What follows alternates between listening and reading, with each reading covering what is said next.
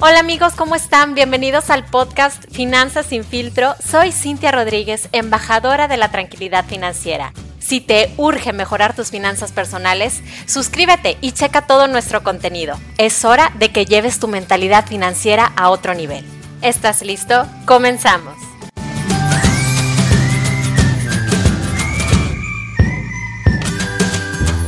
Hola amigos, excelente jueves a todos. Muchas gracias por estarme sintonizando. Estoy muy contenta porque la semana pasada recibí la noticia de que llegamos a las 5000 reproducciones y me encanta, me encanta poder llegar a cada vez más personas interesadas en mejorar sus finanzas personales.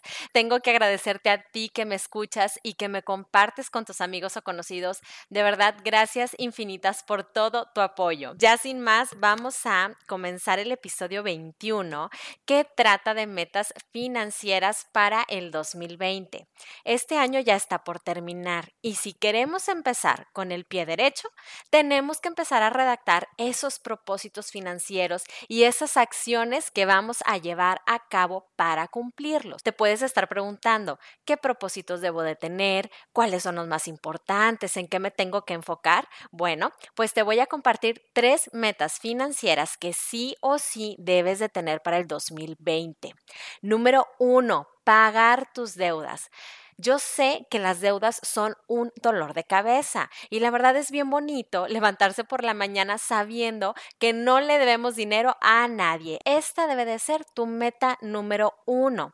Existen varias formas para acabar con las deudas. Yo te voy a explicar dos. Una es la matemáticamente correcta y dos, la psicológicamente correcta. La matemáticamente correcta, desde mi punto de vista, es mejor y se trata de enfocarte en la deuda que genera más intereses. Y es sencillo liquidarlas. Vas a hacer una lista de tus deudas, vas a escribir cuánto pagas anualmente de interés por cada una y las vas a ordenar, siendo la más cara la, la número uno y así sucesivamente. Además, vas a escribir el pago mínimo de cada deuda.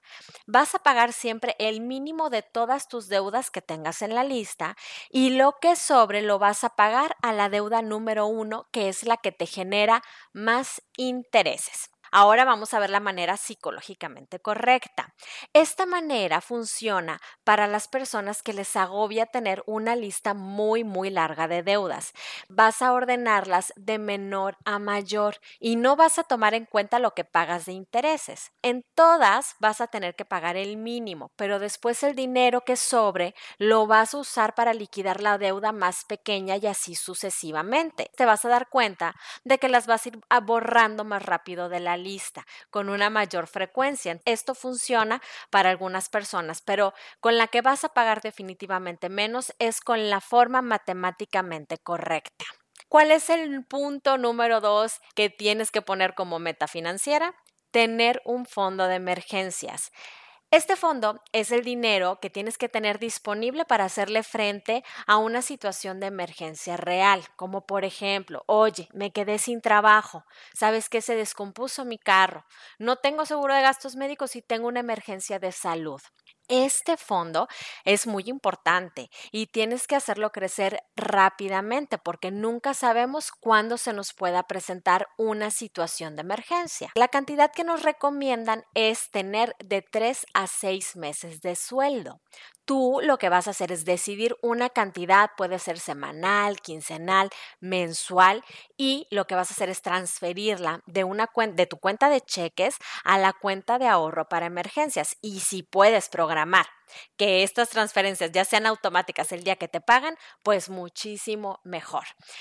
Acuérdate que el objetivo de este dinero es que esté muy accesible. Vas a tener que hacer un esfuerzo porque lo vas a tener a la mano y no debes de caer en la tentación de gastarlo en cualquier cosa. No es una emergencia quererte comprar unos zapatos o quererte comprar un televisor porque está en promoción. Tenemos que tener nuestro objetivo muy, muy claro.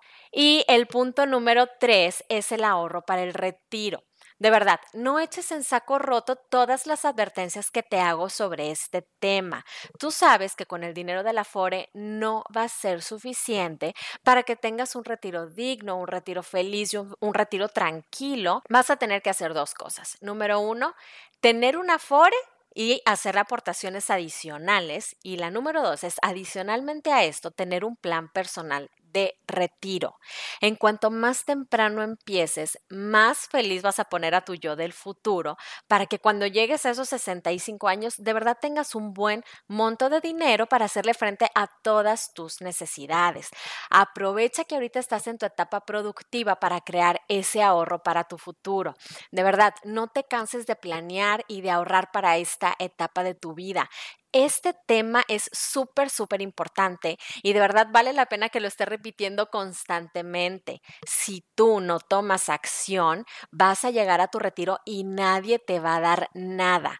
Esto depende 100% de ti. Entonces empieza con estas tres metas financieras para que empieces tu año 2020 triunfando con tus finanzas personales.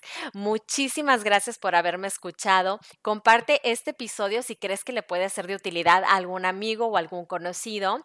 Si aún no me sigues en redes sociales, búscame en Instagram como Cintia la de Seguros o Genius Seguros. Nos vemos el próximo jueves.